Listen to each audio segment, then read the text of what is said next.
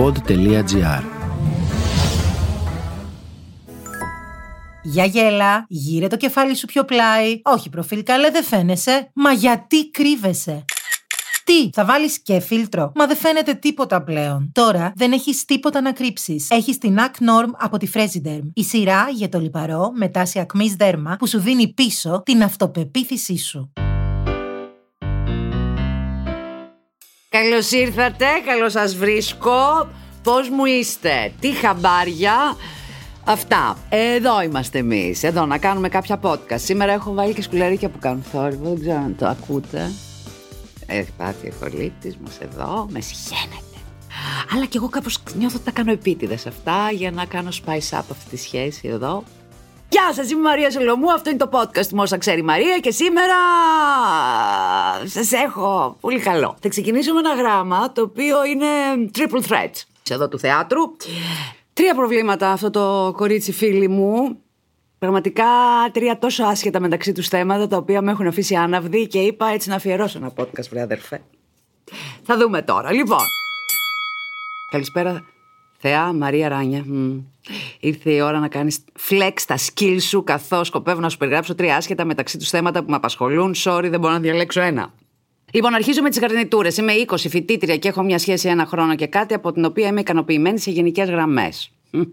Πρώτο θεματάκι. Δεν έχω την παραμικρή επαφή με τον πατέρα μου από επιλογή. Με μεγάλωσαν η μαμά και δύο γιαγιάδες βασιλικά. Η μάνα μου τον σούταρε όταν ήμουν ενός. Από τότε είχα κάποιες επαφές μαζί του, μια φορά την εβδομάδα το πολύ. Μέχρι περίπου τα δώδεκα. Χωρίς αυτός να συνεισφέρει οικονομικά ποτέ. Την τελευταία φορά που τον είδα, που δεν θυμάμαι καν πότε ήταν, σίγουρα πάνε πάνω από πέντε χρόνια, μου απέδειξε άλλη μια φορά πόσο αδιάφορος και ανίκανος είναι στο ρόλο ο πατέρας, αφού του έθεσα ευθέως ότι δεν είναι ποτέ εκεί για μένα με κανένα τρόπο και με κοίταγε σαν χάνος. Έτσι αποφάσισα πως δεν τον θέλω στη ζωή μου και από τότε δεν έχω καμία σχέση. Δεν έχω συναισθηματικό κενό, γιατί δεν τον είχα ποτέ. Απλά έχω την περιέργεια πως γίνεται να είσαι τόσο μουλάρος ως πατέρας. Ιστερόγραφο. Είναι παντρεμένος με μια βλάχα εδώ και αρκετό καιρό, φυσικά δεν έχει άλλο παιδί. Θεματάκι δύο. Από μικρή ήθελα να γίνω πιλότος.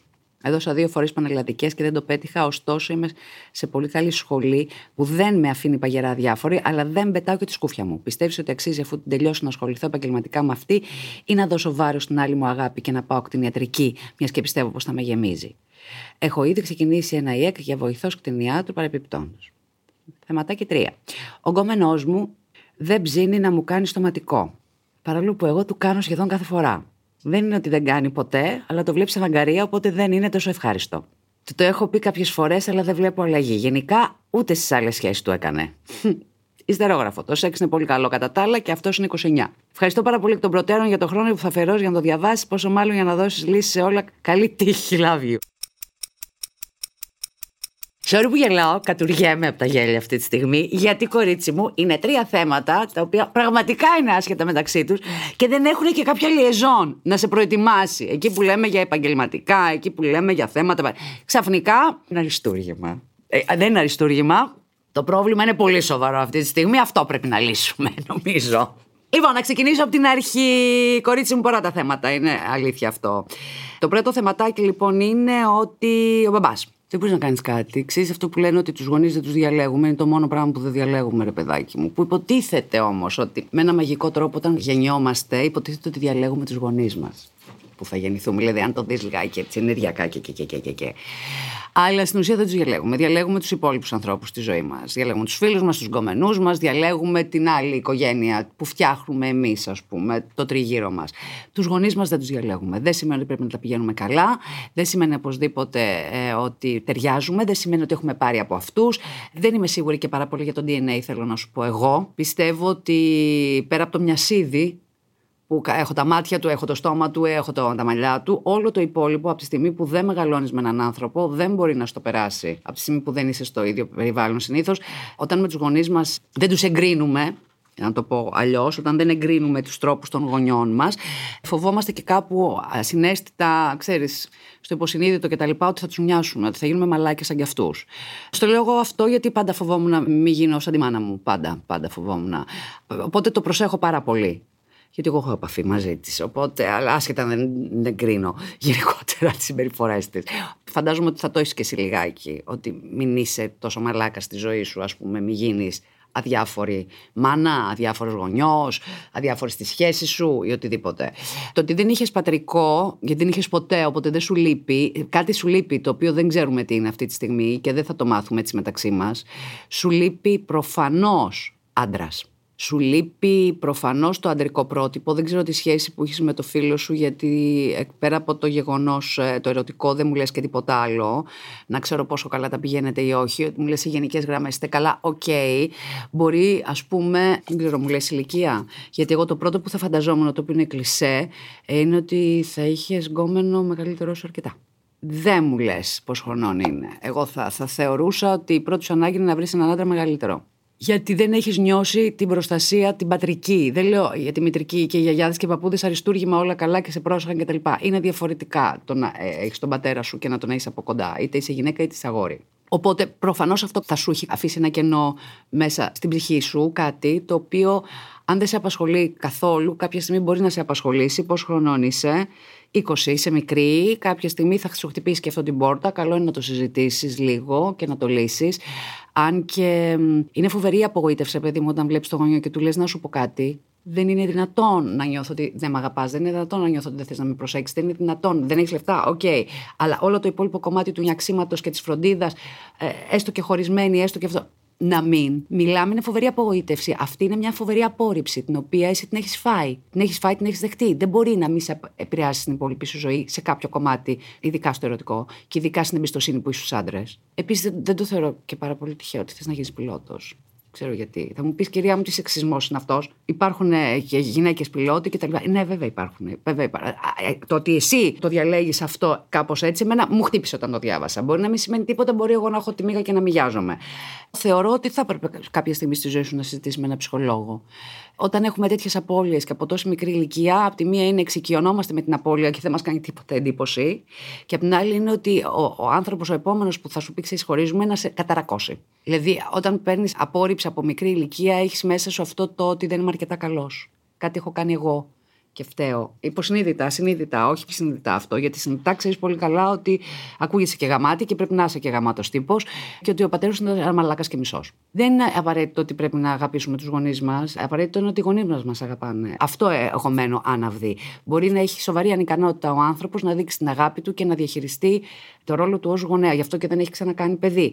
Δεν θα μου έκανε εντύπωση αν είχε άλλα τρία παιδιά και τα πήγαινε πολύ καλά μαζί τους. Εκεί θα είχες σοβαρό πρόβλημα. Εκεί θα πρέπει να πας οπωσδήποτε σε ψυχολόγο, γιατί θα λες εμένα άρα δεν ήθελε. Γιατί οι περισσότεροι γονείς που δεν τα έχουν καταφέρει με το πρώτο τους παιδί έχουν ξανακάνει οικογένεια και τα έχουν καταφέρει με τα υπόλοιπα. Με ρωτήσεις γιατί, αλλά το έχω ζήσει πολύ έντονα με διάφορες περιπτώσεις, το οποίο είναι σοβαρό γιατί. Οπότε είσαι σχετικά τυχερή με αυτό το κομμάτι. Ο ψυχολόγος να τα πεις αυτά, να δούμε τι θα σου βγει παρά έξω. Προχωράμε στο δεύτερο. Δεν έχω καταλάβει τι σπουδάζεις, ρε παιδί μου. Είσαι σε μια άσχετη σχολή, αλλά θες να γίνεις πιλότος. Και αν δεν γίνεις πιλότος, τελικά ε, θα κάνεις ε, κτηνιατρική. Ωραία. Είναι πολύ ωραίο το κτηνιατρικό. Εμένα θα μου άρεσε πάρα πολύ. Αν κάτι θα ήθελα να κάνω σε γιατρός, γιατί πραγματικά νομίζω ότι δεν είμαι τέτοιος τύπος, θα διάλεγα κτηνιατρική, γιατί είναι και κάτι που σώζεις, ας πούμε, τις ψυχουλίτσες αυτές. Και δεν ξέρω, εγώ είμαι πολύ ευαισθητοποιημένη με τα ζώα έτσι κι αλλιώς. Φαντάζομαι κι εσύ για να το κάνεις αυτό το πράγμα. Αν μου λες ότι η μεγάλη σου αγάπη είναι πιλότος. Εγώ έχω μάθει στη ζωή μου και από ό,τι έχω δει και με έχει διδάξει τα εκατόν πενήντα χρόνια που ζω, ε, εμπειρία αυτή της ζωής, είναι ότι όταν κάτι θέλουμε πάρα πολύ και το αφήνουμε και λέμε αλλά μετά, μετά, μετά, μετά, θα έρθει κάποια στιγμή το μετά και θα σου χτυπήσει την πόρτα και θα είσαι σαράντα πέντε. Θα μου πεις τότε δεν γίνεται, γίνεται, όλα γίνονται και τότε γίνεται. Αλλά γιατί να λες ρε γαμώ, τότε το έκανα στα είκοσι δύο ή δεν το έκανα στα είκοσι πέντε. Αν δεν δοκιμάσεις κάτι, δεν ξέρεις αν θα σου βγει ή όχι. Εγώ θα το δοκίμαζα. Τι έχεις να χάσεις. Δηλαδή, γνώσεις είναι. Δεν έχεις να χάσεις το χρόνο σου να πεις πω πω έχασα σπουδάζοντας, ξέρω εγώ νομική, έχασα τρία χρόνια. Δεν χάνεις, γιατί είναι κάποιες γνώσεις που θα σου μείνουν. Θα τις χρησιμοποιήσεις στη ζωή σου, γίνεσαι καλύτερος άνθρωπος, μαθαίνεις κάτι καινούριο. Δεν σημαίνει ότι αυτό που σπουδάζουμε, αυτό και δουλεύουμε. Εγώ δεν ξέρω πολλούς ανθρώπους που έχουν σπουδάσει κάτι και το έχουν ακολουθήσει εκατό τοις εκατό. Πάνε λίγο αριστερά, λίγο δεξιά, έχουν και ένα δίπλωμα. Το οποίο δεν το καταλαβαίνω, αλλά το δέχομαι. Έτσι γίνεται. Έτσι γίνεται σε αυτή τη ζωή. Εγώ θα το δοκίμαζα. Γιατί να μην το δοκιμάσω. Αν έχεις και μια οικονομική λίγο, ή αν δουλεύεις, ή αν σε στηρίζουν, ρε παιδί μου, οικονομικά, γιατί το να σπουδάζεις και δύο διαφορετικά πράγματα, ας πούμε, σου τρώει και κάποιο χρόνο από παραγωγή. Δηλαδή, δεν βγαίνεις γρήγορα στην παραγωγή να βγάλεις τα λεφτάκια σου. Αν έχεις μια στήριξη από το σπίτι, why not. Και πάω στο τρίτο που είναι το αγαπημένο μου θέμα, βέβαια. Εγώ δεν το καταλαβαίνω. εγώ δεν το καταλαβαίνω αυτό το πράγμα. Δεν καταλαβαίνω πώς γίνεται να κάνετε σεξ και να μην σου κάνεις στοματικό. What? Και εσύ να του κάνεις κάθε φορά. Όχι, δεν το καταλαβαίνω. Το έχετε συζητήσει και σου έχει πει ότι δεν του πολύ αρέσει. Το βλέπεις σαν αγκαρία. Χώρισε. Αχ, πόσο ήθελα να το πω αυτό. Χώρισε. Είναι αιτία χωρισμού. Αυτό. Δηλαδή είναι σαν να λες έναν άντρα να του κάνεις ποτέ πίπα. Είναι το αντίστοιχο. Σοβαρολογεί, το βλέπεις σαν αγκαρία. Μήπως είναι γκέι, δεν καταλαβαίνω. Πραγμα... Δεν, δεν υπάρχει αυτό. Δεν το έχω ξανακούσει. Το να δυσκολεύεται και ότι μην είναι το πιο εύκολο πράγμα του κόσμου, το καταλαβαίνω. Για ρώτα και εμάς. Το αντίστοιχο, ότι είναι πιο εύκολο. Τι εννοείτε, παιδιά. Τι καταρχάς. Το ε, ένα εβδομήντα τοις εκατό θα πω, δεν θα πω το ογδόντα τοις εκατό, μπορεί να είναι και το ογδόντα τοις εκατό, στους άντρες και στις γυναίκες τους αρέσει πιο πολύ να το κάνουν αυτό στον άλλον, γιατί γουστάρουν για τον εαυτό τους και ερωτικά τους κάτι τους συμβαίνει έντονα, όταν το κάνουν στον άλλον και όταν δίνουν ικανοποίηση στον άλλον. Το να δίνεις ικανοποίηση στον άλλον δίνει και σε σένα την ικανοποίηση πάρα πολύ έντονα. Δεν σου λέω να πετάς τη σκούφια σου εκατό τοις εκατό, αλλά δεν μπορεί να μην το κάνει. Δεν μπορεί να μην το κάνει. Όχι, δεν μπορεί. Δεν το δέχομαι. Καλά, εγώ δεν είμαι περίπτωση πέντε λεπτά. Δεν το δέχομαι. Είναι από τα βασικά. Από τα βασικά. Επίσης, εμένα θα μου κάνει και κάτι ότι δεν το κάνει γιατί δεν του αρέσει, συχαίνεται. Τι δεν του αρέσει ακριβώς? Να προσπαθήσει, να δοκιμάσει με άλλους τρόπους. Δεν υπάρχει, είναι αιτία χωρισμού. Mm-hmm. Συζητήστε το, δεν ξέρω αν το έχετε συζητήσει, το έχετε συζητήσει.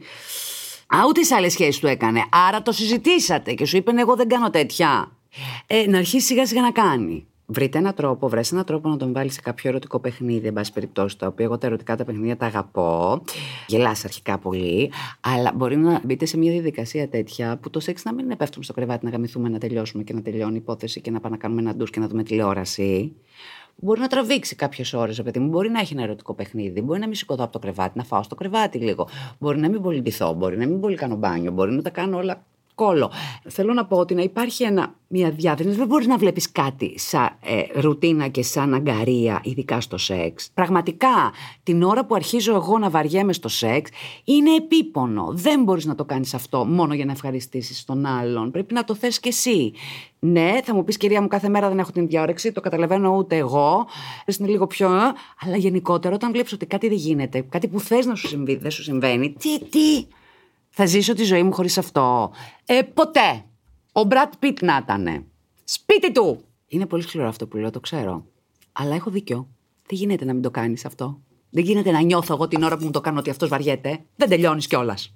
Λειτουργεί και ψυχοσωματικά όλο αυτό το πράγμα. Δηλαδή, μιλάμε. Κορίτσι μου, πολλά τα προβλήματα. Το σεξ είναι πολύ καλό κατά τα άλλα και αυτός είναι είκοσι εννιά. Δεν ξέρω ρε παιδί μου, δεν ξέρω τώρα να μην σε αυτόνο. Δεν... Είναι θέμα συζήτησης, είναι θέμα ξε... να ξεπεραστεί αυτό το πράγμα. Δεν γίνεται. Είναι είκοσι εννιά, δεν είναι μεγαλύτερο λοιπόν πολύ που έλεγα εγώ.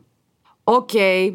Είναι αρκετά νέος για να μην εμ, το κάνει. Δηλαδή αρκετά νέος, δεν είναι ούτε μεγάλος, δεν είναι σε μια ηλικία που δεν ξέρω τι να πω. Είμαι άναυδη, τι μπορεί να πει δεν θέλει. Χριστέ μου δεν μπορώ, τι να που τους βρίσκουμε καλέ. Πραγματικά δηλαδή, αν πας έξω και ρίξεις μια απόχη, θα, τρα... θα πετύχεις καλύτερους από αυτούς που σου έρχονται με την απόχη. Πραγματικά δηλαδή, μου κάνει φοβερή εντύπωση οι άντρες πια πώς είναι. Δεν έχω να πω τίποτα άλλο, κορίτσι μου. Ελπίζω να σε βοήθησα στην τριπλέτα του προβλήματός σου. Δηλαδή, πολλά τα προβλήματά σου να τα λύσεις, εύχομαι γρήγορα, να σε βοήθησα λιγάκι. Συζήτα το αυτό με τον κόμενο κι άλλο. Και αν δεν, γεια. Γεια! Βρες έναν κόμενο, σου κάνει αυτό καλά. Είναι δυνατόν. Δεν μπορώ. Θα προχωρήσω. Θα προχωρήσω, μωρέ, σε άλλο γράμμα. Είμαι δεκαοκτώ χρονών και εδώ και τέσσερα χρόνια έχω σχέση. Αυτό δεν τα ακούς κάπως λάθος. Από τα δεκατέσσερα μέχρι τα δεκαοκτώ έχεις σχέση. Κορίτσι μου, για... ωραία, όχι εντάξει, καλό είναι να έχεις από μικρός μία σχέση. Τέσσερα χρόνια με τα αγόρι μου είμαστε μαζί από μικρά και όπως καταλαβαίνεις είναι και ο πρώτος που έχω προχωρήσει. Να σημειωθεί ότι το σεξ είναι ωραίο, αλλά δεν έχω και μέτρο σύγκρισης. Σαφέστατα. Ωστόσο, κάθε καλοκαίρι στο χωριό μου υπάρχει ένας φίλος μου με τον οποίο γνωριζόμαστε επίσης εδώ και τέσσερα χρόνια από κοινές παρέες. Πάντα κάναμε πολύ παρέα και από την πρώτη στιγμή που τον είδα είχα κάτι νιώσει. Παρ' όλα αυτά, για τα πρώτα τρία χρόνια δεν είχα συνειδητοποιήσει ότι είχα συναισθήματα ερωτικά για αυτόν. Αυτός είναι είκοσι ένα και σπουδάζει στην πόλη που μένω στη στρατιωτική σχολή. είκοσι ένα και σπουδάζει, μεγάλος, έμπειρος, μάλιστα. Πέρσι το καλοκαίρι Μετά που έφυγα από το χωριό για να επιστρέψω Αθήνα και μπήκε και εκείνος στη σχολή του, αποφάσισα να του πω αυτά που νιώθω για το όλο θέμα το καλοκαίρι. Είχε γίνει πιο έντονο και πίστευα ότι αν του τα πω κάπως μπορεί να εφευγε. Ναι. Όπως καταλαβαίνεις, για να σου στέλνω αυτό το μήνυμα, σκατά πίστευα. Όταν του μίλησα, μου είπε και εκείνος ότι νιώθει ακριβώς τα ίδια από την πρώτη στιγμή, αλλά δεν θα μου το έλεγε ποτέ επειδή σέβεται ότι είμαι σε σχέση. Όλο το χρόνο που πέρασα, μιλούσαμε καθημερινά, κυρίως φιλικά, με εξαίρεση ορισμένες φορές που μπορεί να είχαμε συζητήσει για το αν θα συνεχίσαμε να νιώθουμε πράγματα ένας για τον άλλον. Το φετινό καλοκαίρι όμως τα πράγματα έγιναν ακόμη χειρότερα. Βγήκαμε αρκετές φορές οι δυο μας και το mood δεν ήταν φιλικό, ξεκάθαρα. Ήμασταν συνεχώς πολύ κοντά και μια από όλες τις φορές που βγήκαμε, κάναμε κάτι. Mm, μου άρεσε τρελά. Όπως καταλαβαίνεις, έγινε παραπάνω από μία φορά, όμως το κράτησα σε ήρεμο στάδιο, δηλαδή δεν προχωρήσαμε όσο και αν ήθελα να κάνουμε σεξ. Γιατί θα είχα απίστευτες τύψεις για τα αγόρι μου. Όταν ήρθε η ώρα να αποφασίσω τι θα κάνω, τα πράγματα στο μυαλό μου μπερδεύτηκαν πολύ. Πριν γίνει αυτό μεταξύ μας με το αγόρι μου, ένιωθα ότι ήμασταν σε μία από τις καλύτερες φάσεις και μόλις έκανα κάτι με τον Χ, το μόνο που με ένοιαζε είναι να είμαι μαζί του. Ο Χ μου είπε ότι θα ήθελε να ήμασταν μαζί, αλλά θα σεβαστεί ό,τι και να αποφασίσω και μου ξεκαθάρισε ότι το πράγμα μεταξύ μας δεν είναι σίγουρο ότι θα λειτουργούσε λόγω των Πανελληνίων που δίνω εγώ φέτος, της απόστασης και επειδή βγαίνει μόνο τα σουκού από τη σχολή του. Εγώ αποφάσισα να μείνω με τα αγόρι μου και να μην μπερδέψω περισσότερα τα πράγματα λόγω της συγκεκριμένης χρονιάς. Όμως δεν μπορώ να σταματήσω να τον σκέφτομαι. Θέλω να μιλάμε συνέχεια και το ξέρω ότι τον θέλω, αλλά από την άλλη δεν ξέρω αν θα μου έκανε καλό τη χρονιά των Πανελληνίων να αλλάξω κάτι τόσο σημαντικό στην καθημερινότητά μου. Γιατί καλώς κακώς το αγόρι μου πλέον είναι ένα μεγάλο μέρος της καθημερινότητάς μου. Ελπίζω να έβγαλες μια άκρη, ε, γιατί εγώ δεν έχω βγάλει. Ευχαριστώ για το χρόνο σου, υπέροχη. Το όνομά μου είναι Λάμπρος. Τα συμπτώματα της ακμής ήταν πάντα κομμάτι της καθημερινότητάς μου, όπως και τα σχόλια των συμμαθητών μου. Ήξερα ότι μιλούσαν πίσω από την πλάτη μου, μερικές φορές ακόμα και μπροστά μου. Προσπαθούσα να καλύψω τα σημάδια μου με όποιον τρόπο μπορούσα.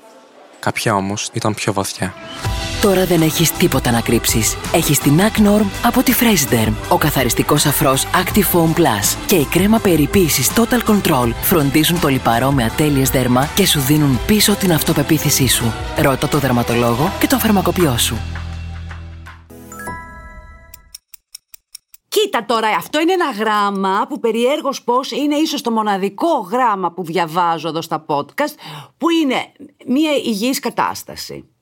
Δηλαδή, πραγματικά, ήσουν δεκατεσσάρων χρονών, έκανες μια σχέση, είσαι δεκαοκτώ τώρα, που είναι πολύ normal και ωραίο να έχεις μια σχέση, γιατί όταν ξεκινάς τα δεκατέσσερα να έχεις επαφή με ένα αγόρι, είναι λίγο περίεργο, δεν ξέρεις τώρα αυτό. Και τα αγόρια σε αυτή την ηλικία μιλάμε για ζούρλα, όχι αστεία.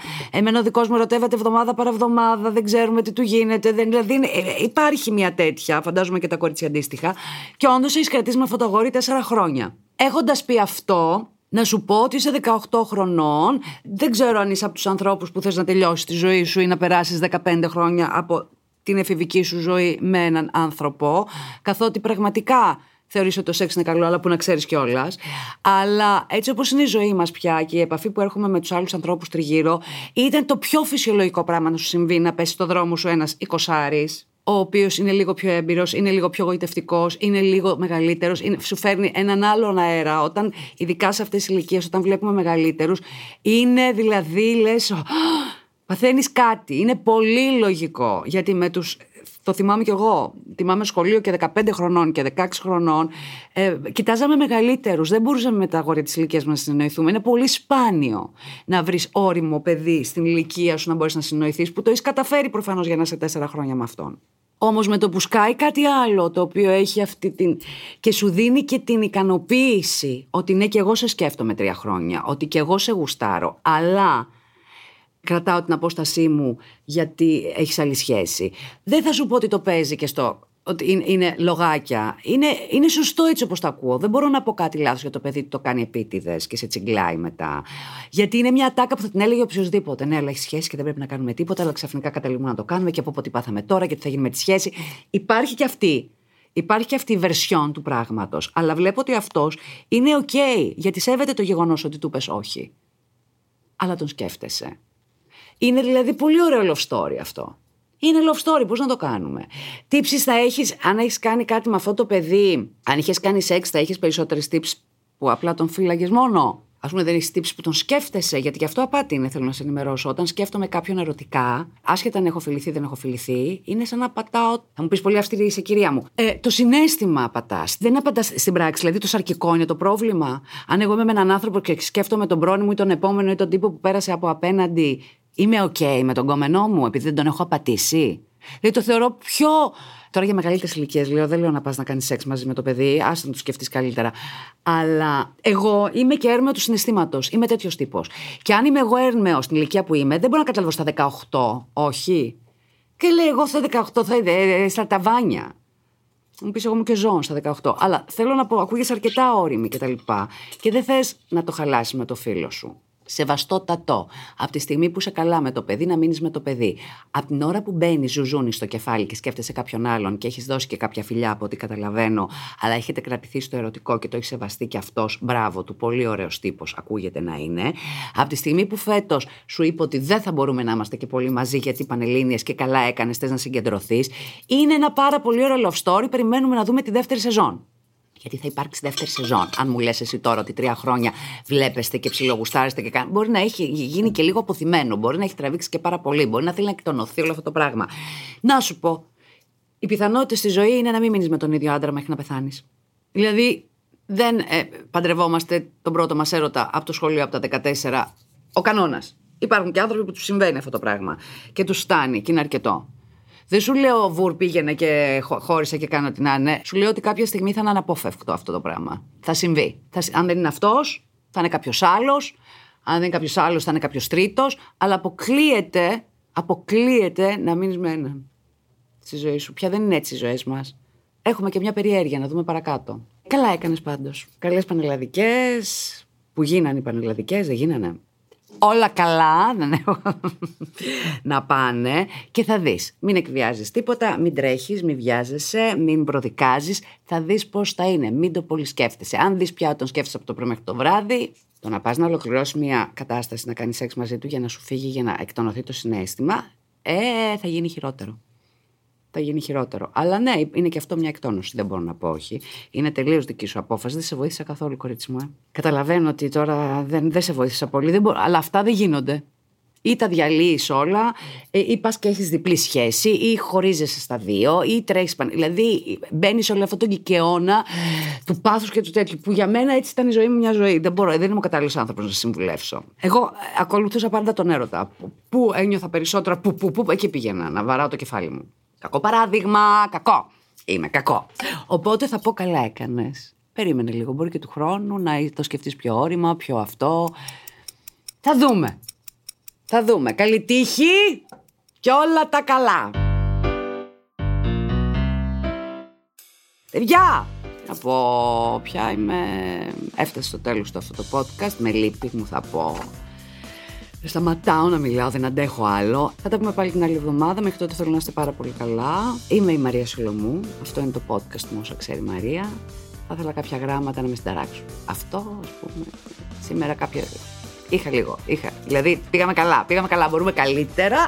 Περιμένω εδώ με ανοιχτές αγκάλες να έρθετε. Όχι να έρθετε, μην έρθετε. Να μου στείλετε τα γράμματά σας, να μου πείτε πράγματα μυστικά. Τα maria.solomou.gr Μαρία Σολομού κάτω παύλα official.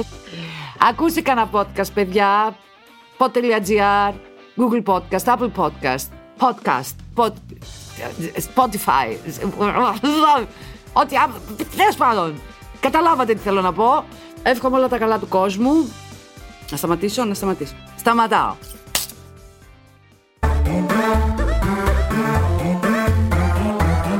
pod.gr.